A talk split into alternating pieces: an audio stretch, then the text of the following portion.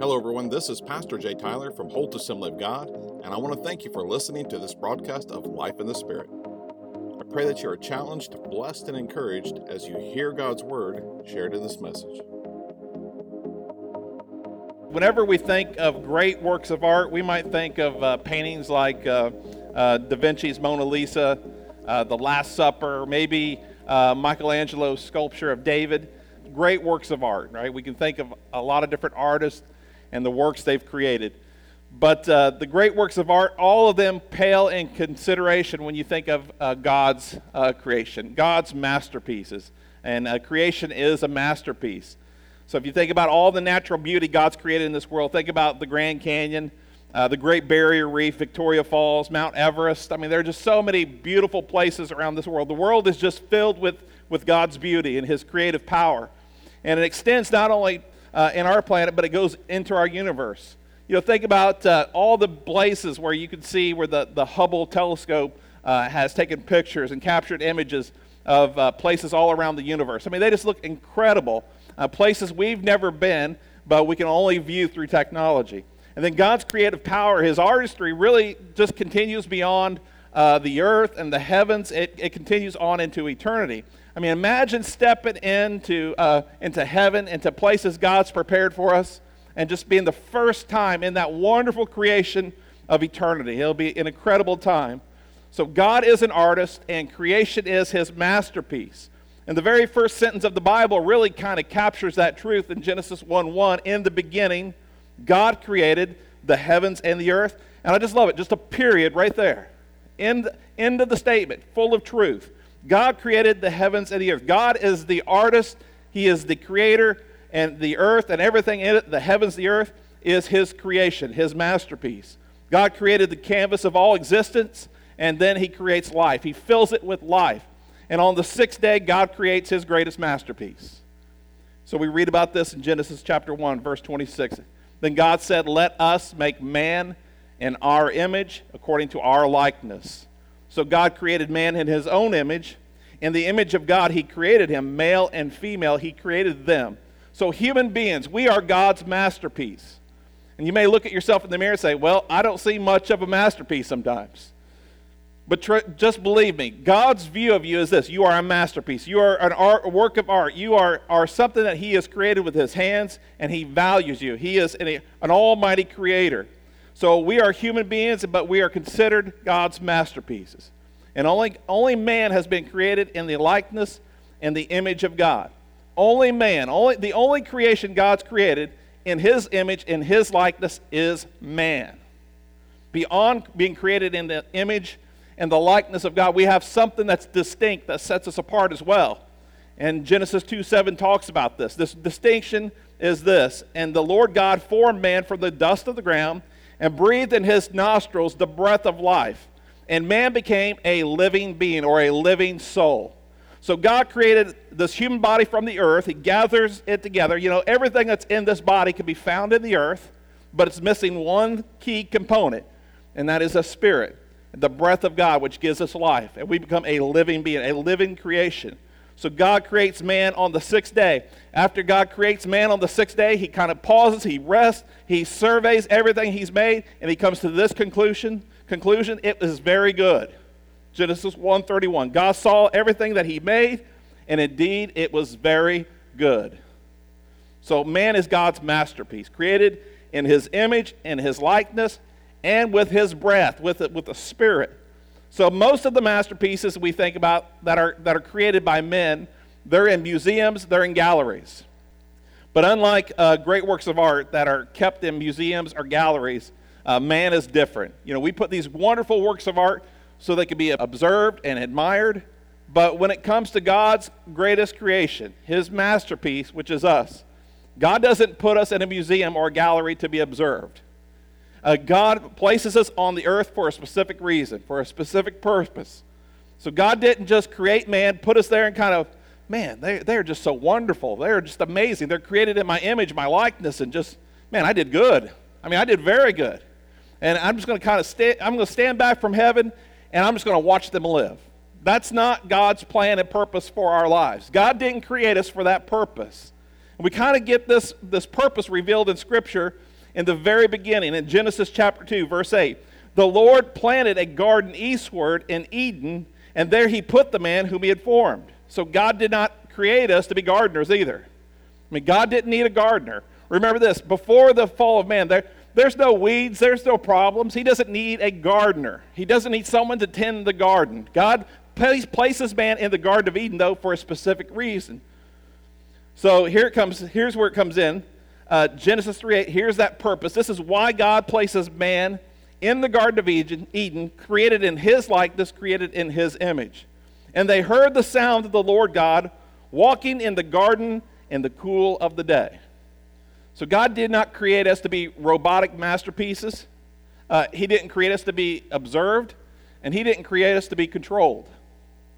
God didn't re- create us for any of those reasons. God created us in His image, in His likeness, with the Spirit, so that we could fellowship with Him. That's it. That's the main purpose. I'm not saying there's other purposes, but that's the main purpose. See, when God came into the Garden of Eden, He wasn't looking for the animals He created, He wasn't looking for the plants that He caused to grow. Uh, he didn't come to smell the flowers. God came looking for man. He came looking for Adam and Eve. And the re- there's a reason why God came looking for Adam and Eve. There's a reason why we're created in the likeness and image of God. There's a reason why we have a spirit. There's a reason why we have a distinction from all other creation. And that distinction is this that God wants to have a relationship with you and I. He wants to fellowship with you and I. So in Genesis chapter 3, we read about a day where God enters the Garden of Eden. And I'm sure there's many times that God had entered the garden prior to this. But this time he finds something different. Man has hidden himself from God. So, why does man hide from God on this occasion? Because this time, for the first time, man felt fear, man felt guilt, man felt shame. Why did man feel fear, guilt, and shame? Because they had disobeyed God. God's masterpiece had disobeyed him, and he knew that there was consequences. God had outlined these consequences in Scripture, Genesis chapter 2, verse 16. And the Lord commanded the man, saying, Of every tree of the garden you may eat freely, freely eat, but of the tree of the knowledge of, the good, of good and evil you shall not eat, for in the day that you eat of it you shall surely die. So God said, if man ate the forbidden fruit, he would die. Now, death is a consequence of sin. But death is just not the death of the physical body. Death is twofold. Man dies a physical death. Yes, he will die. He didn't die immediately. We see that. Man, Adam lived on for hundreds of years. So death meant something different. There, yes, there would be a ceasing of life in this physical body. That would take place. That is a consequence, a penalty of sin. So after man sins, God shares this consequence. Genesis 3:19, for out of it or out of the ground you were taken, for dust you are, and to the dust you shall return. So God again tells man that his, his experience here in this body would cease. He would die a physical death, and his body, which was, was taken from the ground, would then be returned to the ground. So physical death, definitely a consequence of sin. But man is unique. Man is built, created in the image and likeness of God. Man has a spirit. So man has a part of him that is eternal. This is not eternal. It was created to be eternal, but sin has, has destroyed that. Sin has brought a consequence of death. But what do you do with man's spirit? Because it's eternal, it does not die, it does not cease. God spoke, I mean, he breathed life into this body, and it's, it's forever. So God is holy, God is righteous. God, God cannot be in the presence of sin in that, in that close, intimate place. So what does God have to do? God has to separate that fellowship that he had with man in the garden. We see this in Genesis chapter 3, verse 23. Therefore, the Lord God sent him out of the Garden of Eden to till the ground from which he was taken. So he drove out the man and placed cherubim at the east of the Garden of Eden and a flaming sword which turned every way to guard the way to the tree of life. So obviously, man was separated from the presence of God. Here's the fact about this that separation will continue for eternity unless we experience redemption unless we are reconciled unto God. This is why Jesus came. Jesus came to reconcile us unto God, relationally unto God. Ephesians 2:16 says this, and that he might reconcile them both to God in one body through the cross, thereby putting death the enmity and reconcile. You see this in the original language. It means to, to bring back a former state of harmony. So we cannot be reconciled to God unless we repent of our sins, unless we turn to Jesus by faith, and unless we experience new birth. So Jesus came to redeem us from the penalty of our sin. Redemption means to be bought back, to be purchased, to be repurchased. So why does Jesus come? Why does he buy us back? Why does he purchase us from our, the penalty of our sins? Because he wants to reconcile us unto God. Relationally, he wants us makes us sons and daughters of God. That is his purpose. That's the reason why he came. Why? Because God wants fellowship with his masterpiece. God created his masterpiece in his image and likeness for the purpose of fellowship. So when I preach this and I say this phrase, and I know I use it continually, and I'll continue to use it, God's got a plan and a purpose for your life. That purpose starts with fellowship with God, a relationship with God. So God has a plan and a purpose for your life. That's where it begins fellowship with God, a restoration of fellowship, a restoration of a relationship. So, what is the nature of your fellowship with God? Personally, what is your personal relationship with Jesus like? Do you have a close, intimate relationship with God? God did not send us, God did not send Jesus into this world to have a religion. That's not why Jesus came. Jesus came the, for this purpose to reconcile us unto God, unto God so that we have fellowship with God, just like we had with God in the Garden of Eden. So there are people who accept Jesus. They'll accept Jesus because maybe they don't want to go to hell. Uh, there are a lot of reasons why people accept Christ into their lives. Uh, maybe they, they are going through a time in their physical body, they're, they're sick and they need healed. They, they look to God for healing. Nothing wrong with that. Uh, maybe they're in a situation where their marriage just needs to be restored. They're, they're in a crisis moment, so they come to God, they, they give their lives to Jesus. And there's nothing wrong with those moments. God uses those moments for a purpose. But at the end of the day, our relationship with God cannot be based on what He does or what he'll, he'll, He promises to give. See, at the end of the day, our relationship with God has to be established on this I want to be close to God. I understand that I was a sinner and I was separated from God, but Jesus came to reconcile me to God. I want a relationship with Him, I want fellowship with God. Our relationship with God cannot be established on what God does for us, it cannot be that. God's not some spiritual Santa Claus. He wants to bless us. I understand that. There's nothing wrong with God's blessing in our lives. But at the core of why Jesus came, he came to reestablish, restore a relationship between God and man. So Christianity is not, again, just another religion. If it's just a, a religion, then we've got a major problem. There's nothing satisfying out of religion. So a religion that's void of true fellowship just becomes it just becomes empty, it becomes hollow, it becomes unsatisfactory, it becomes monotonous. It becomes religious. So Jesus saved us from the penalty of our sins, which is death, and death is more than the physical death of the body, but death is eternal separation from God. There is a time coming when everyone will be resurrected and judged. If you're born again, you'll stand before the judgment seat of Christ. Thank God for that. But if you are not, you will stand at the great white throne. And this is what the Bible says about the great white throne in Revelation 20, uh, 14. Death and Hades were cast into the lake of fire. This is what? The second death. The second death. And anyone not found written in the book of life was cast into the lake of fire. Final death. The second death is eternal separation from God. That separation that began with Adam and Eve in the Garden of Eden, where God cast them out of the presence of God no longer enjoying that fellowship will continue unless we repent, unless we are born again. But that's not God's purpose for us. God's purpose for us is to be reconciled to Him, to enjoy a relationship with Him. So God does not want His masterpiece eternally separated from His presence. And it doesn't matter who you are, it doesn't matter what you've done, it doesn't matter what you've done with someone else.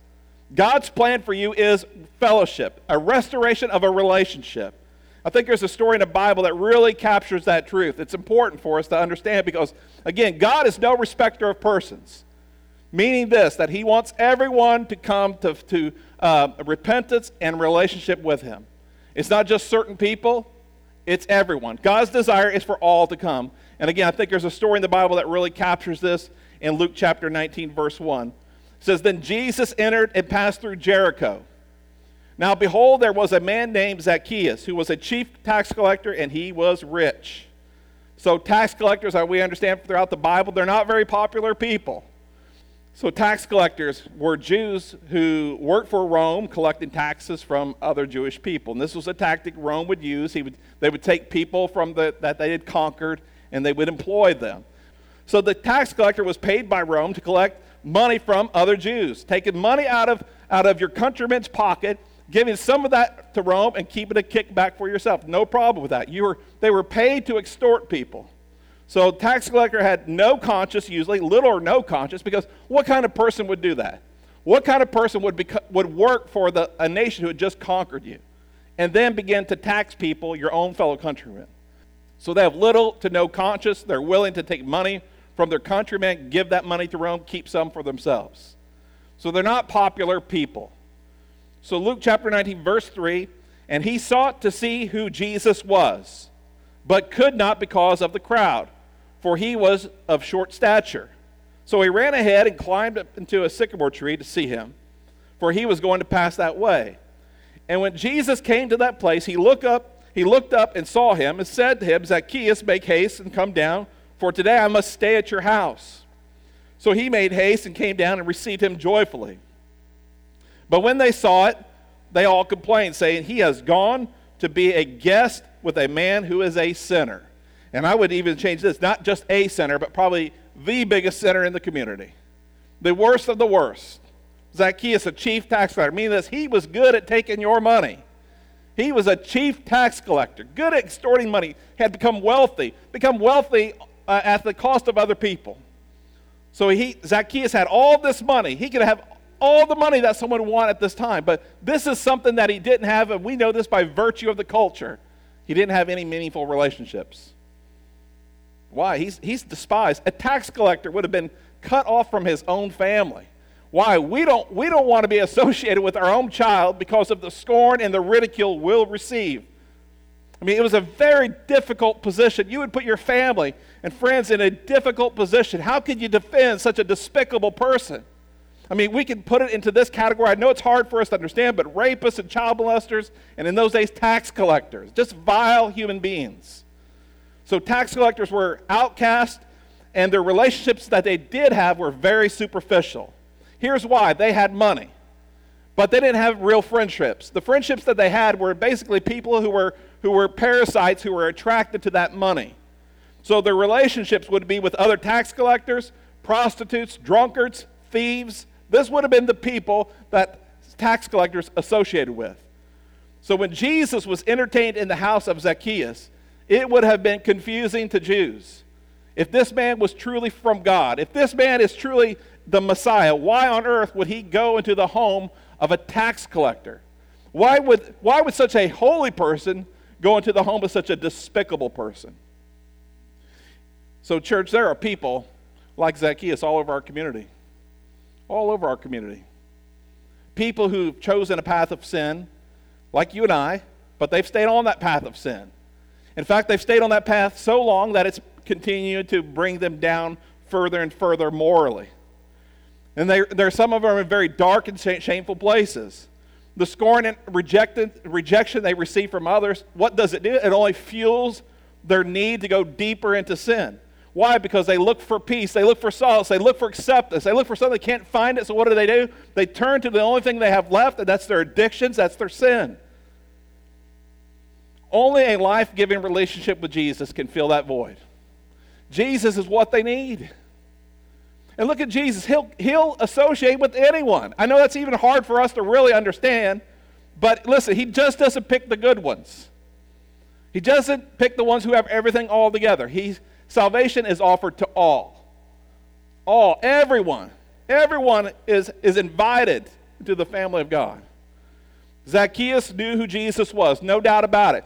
He's a tax collector. He might even tax them a few times. Jesus' fame would have, would have preceded him. This is, this is pretty far into his ministry. So there's a reason why he wants to get up into a tree and see this man. There's a reason why he wants to put his eyes on. Because you know, at that time he knows this. Here's a man coming. This is the man who raises the dead, heals the sick, forgives men of their sins, and he wants to lay his eyes on this man. So when Zacchaeus climbs into the tree, what is he looking for? He's looking for Jesus. He's looking for hope.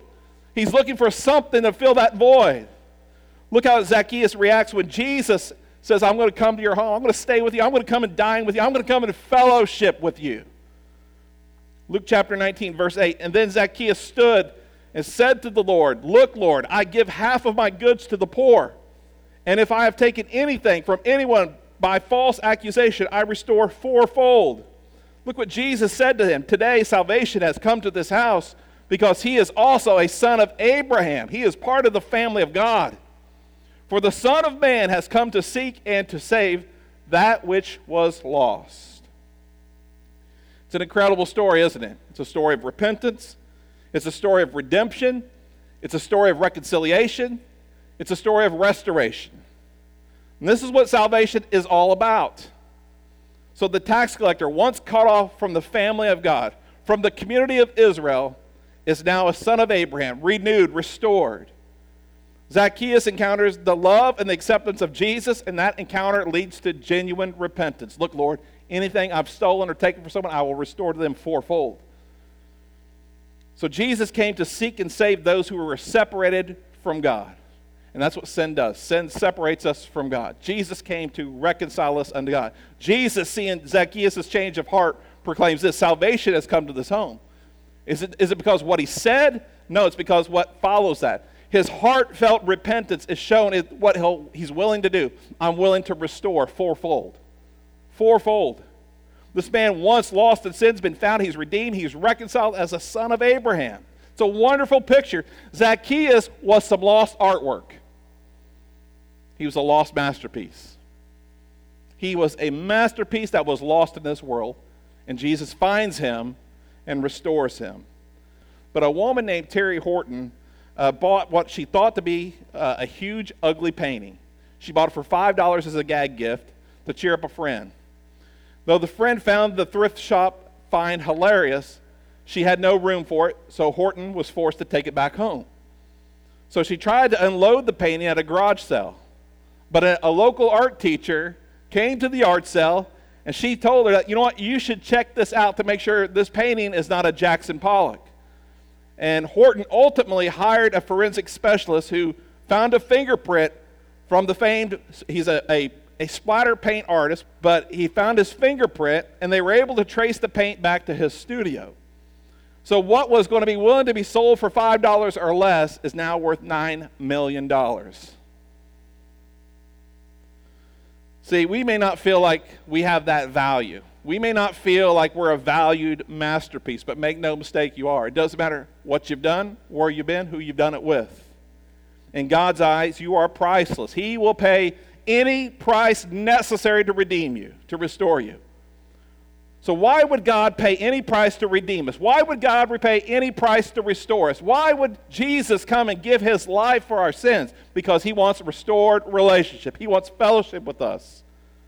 So if you've experienced redemption, you're like one of these stories. You were some artwork.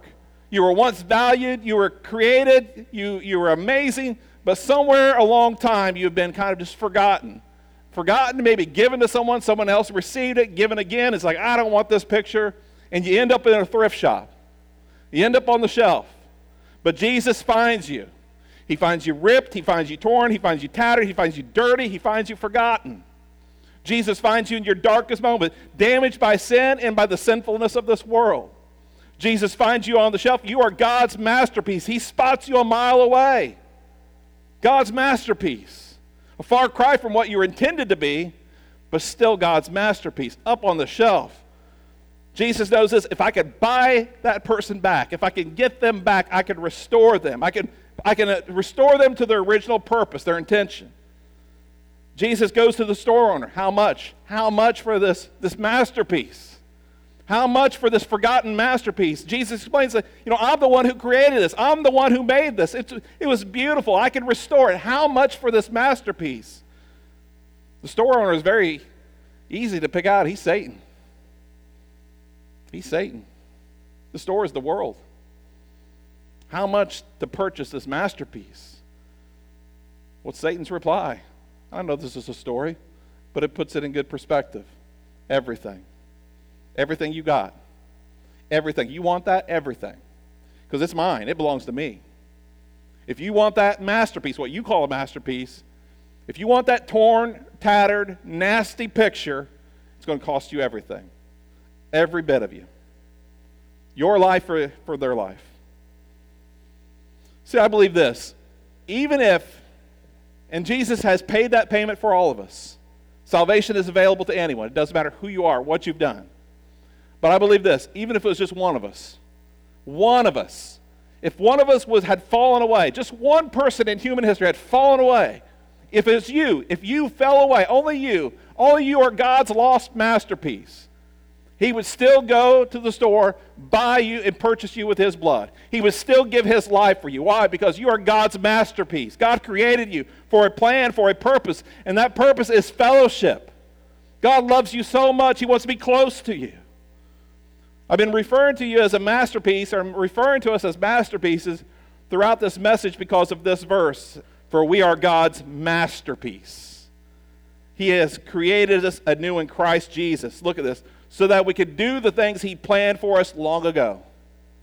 God's got a plan and a purpose for our lives. That plan and purpose can only be discovered in Christ Jesus, a relationship with Him. God is the artist.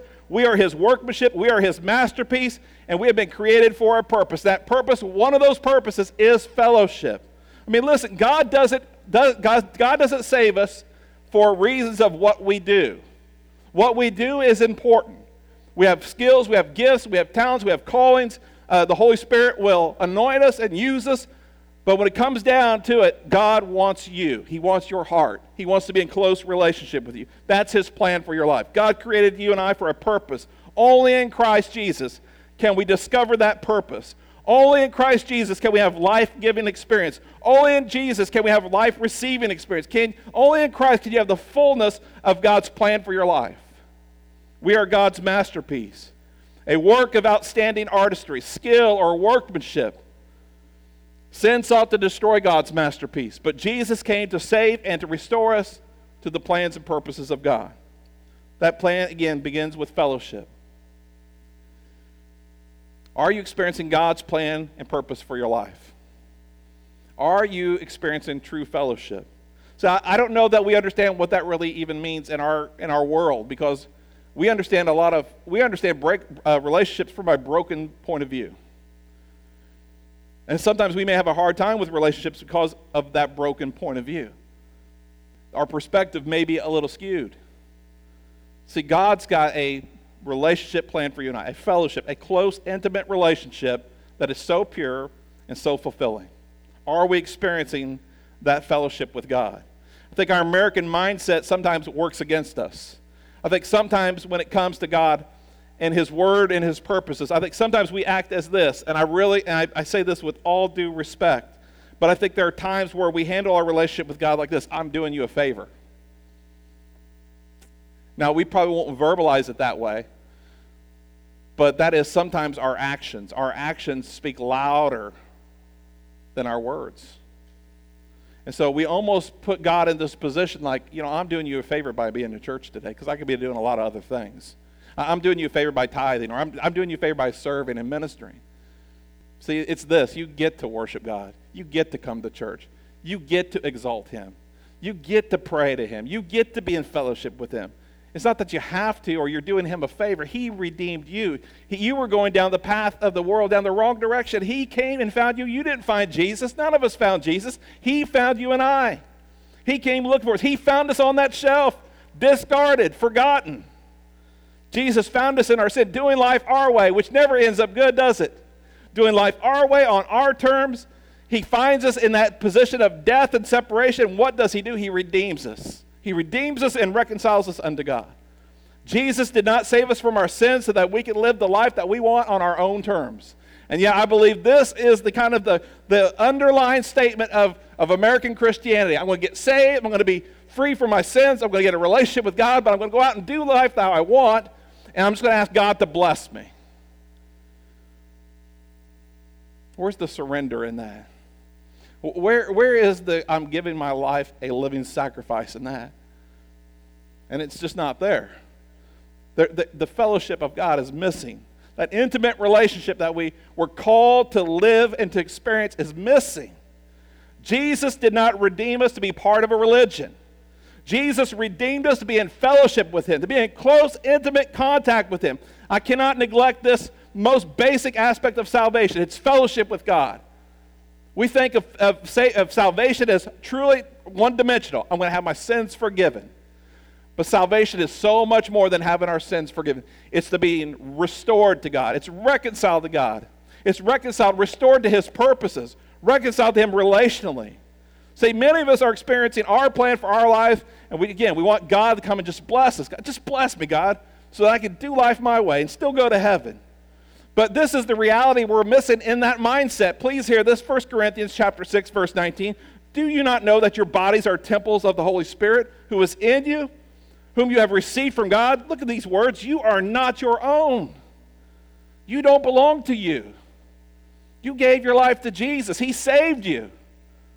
Now, do we have buyer's remorse? Do we really want to go back down the path we were going? But I think sometimes we want our cake and our ice cream too, and it just doesn't work that way. You were bought at a price, verse 20. Therefore, honor God with your bodies. Honor Him with your life. Honor Him with everything that you have. God created you first and foremost for the purpose of fellowship. Are you fulfilling that? Are you fulfilling that purpose? Are you experiencing that purpose? See, Jesus paid way too heavy of a price for us not to experience this. It's available to all of us. It's not just available to people who are called in ministry, it's available to everyone. It doesn't matter who you are. If you come to Christ and you're born again, you should experience that close, intimate relationship with God, fellowship with Him. Again, Jesus paid way too heavy of a price for us just to have religion. So, are we willing to fulfill this aspect of God's plan for our lives? Because, believe it or not, the only thing that hinders us from experiencing this is us, we ourselves. See, we can serve and give all that we have. We can die a martyr preaching for Jesus. But if we neglect fellowship with God, we neglect the purpose of our existence. God, listen, Mary and Martha, perfect example, right? Martha's not doing the wrong thing. She's busy, right? She's, she's preparing. She's getting, why, why is she helping me? Jesus is trying to show us there's nothing wrong with helping, serving, giving. Nothing wrong with that. But Jesus wants a relationship. He's like, listen, just put the pots, the pans down, come in here, just spend time with me. Fellowship. So we can do everything in the name of Jesus, but we can still miss the purpose. What will Jesus say? We see this throughout Scripture. I mean, think of these words. We, we give our lives to Him. We serve, we serve, we serve. And then Him to say this I never knew you. I don't know who you are. Well, you know my name. Well, of course I know your name, but I don't know you and you don't know me. Uh, wouldn't that be a shame to hear those words? To give everything that we've got in the name of Jesus, but to really not truly experience His presence, His relationship with Him, fellowship with Him, intimacy with Him? Let me ask this when's the last time you were fully present with Jesus? Fully present. sitting down, I'm going to read my devotions. Oh, my mind somewhere else. Now, when, when's the last time you were fully present with Him? Hey, listen, try this in your marriage. It doesn't work. It doesn't work. You'll not have a successful marriage, right? So, when was the last time you came to God with no agenda? You simply just came to love on Him, to listen to Him, to be close to Him. Not to love Him from afar, but to, for near. I'm just going to put aside. You said, Well, I just don't have time. Then you don't have time for God. Well, I, I got to sleep. Well, why don't you get up 10 minutes early? If, if that's if the only time you can do is 10 minutes early and you have to go to the bathroom at 4 in the morning, then you need to do that. Spend time with Him. It's, re, it's part of your purpose. Again, Jesus didn't save you as some robot. He didn't save you as for a religion. He saved you to be involved in a relationship, fellowship with Him. We're missing the entire point if we don't entertain that, if we don't be involved in a relationship with Him. When's the last time you opened your Bible to hear from God? Rather than, I'm going to study and I'm going to prove something. But when's the last time you just said, uh, No agendas, God, just speak to me? Speak to me. I need to hear your voice. I need to hear what you're saying to me. What are you speaking to me? And again, I'm not talking about hearing what we want to hear, just hearing from God, listening to it. And maybe that might be that we just, and I know this is uncomfortable for us as Pentecostals, uncomfortable for Western Pentecostals, and sit quietly before God. I mean, think about this. How many times throughout the Word of God we just see those pauses, those moments, of silence, meditation. I'm not talking about some weird mystic thing. I'm talking about meditating on God, His Word, His presence, who He is. Just taking time. Imagine, go into your living room, and before you even open your Bible, just take, I mean, in, it could be in the dark of the morning, everything, and no one's up, and just sit there for five or ten minutes and just listen. Just listen to God. God doesn't speak to me because we don't listen, because we bombard Him with all kinds of stuff, and we're talking to Him, and we just never shut our mouths. Communication is two way. Prayer, a conversation with God, is not a monologue or, uh, you know, it's a dialogue. So, when is the last time you heard the voice of God speaking to you? When is the last time God spoke to you out of His Word and whatever He said to you resonated with you throughout the entire day? So, when is the last time you got into the presence of God without any cares, any worries, any thoughts about the day, what you're going through, and you just simply worshiped Him? Hands lifted to Him, worshiping Him. When's the last time you got into His presence and you didn't complain? You didn't talk about what was wrong in this world, and you just considered what was right between you and God? Church, we were created as God's masterpieces, created in the image of likeness of God to fulfill a purpose. That purpose, first and foremost, is fellowship. God created me to be a son. God didn't create me to be a pastor. That's not my purpose. If that's my purpose, then, then I'm missing God's purpose. That might be my purpose, but that's not God's purpose. God's purpose is this I have a ministering purpose. He anoints me, He uses me, He gifts me, but that's not my purpose for being. My purpose for being is to be with God, to be His Son, to be in fellowship with Him. What's a great picture that we can look at in Scripture? We're doing our own thing. Yeah, we're, we might be doing the right thing. But are we fulfilling a purpose? Are we fulfilling the purpose? I think a great picture we get is in Jeremiah chapter 18, verse 1 the word which came to Jeremiah from the Lord, saying, Arise and go down to the potter's house, and there I cause you to hear my words. Then I went down to the potter's house, and there he was making something at the wheel. And the vessel that he made of clay was marred in the hand of the potter. So he made it again into another vessel. I find that isn't new birth. If that isn't being born again, I don't know what is. And you know this God is continually working, shaping, and molding us into His image and into His likeness. So He made it again into another vessel as it seemed good to the potter, not the clay, to the potter. Jesus did not shed His blood to give you a better life. Jesus did not redeem us. He did not redeem us to, to live a better life. No, He redeemed us to be in relationship with Him. Jesus took us out of this world. This world was shaping us, molding us into image, its image, its likeness, for its plans, for its purposes. And Jesus does this. He takes us, He buys us back, He purchases us back, He puts us back on the wheel, and He begins to reshape our lives. Why? For His plans and His purposes. Jesus is the potter, we are the clay. He's the artist, we are the masterpiece. Jesus is shaping us for a specific purpose. And that purpose, again, is fellowship. Are we experiencing true fellowship with Him? When's the last time you spent meaningful quality time with Christ? When's the last time you allowed yourselves to be clay in His hands? Once again, I'd like to thank you for listening to this message. It was an honor to be able to spend this time with you in God's Word. If you have any questions or would like to find out more about Holt Assembly of God, please go to our website at www.holtag.org and connect with us there. Until our next broadcast of Life in the Spirit, I hope that you have a great day as you serve the Lord Jesus with a grateful heart.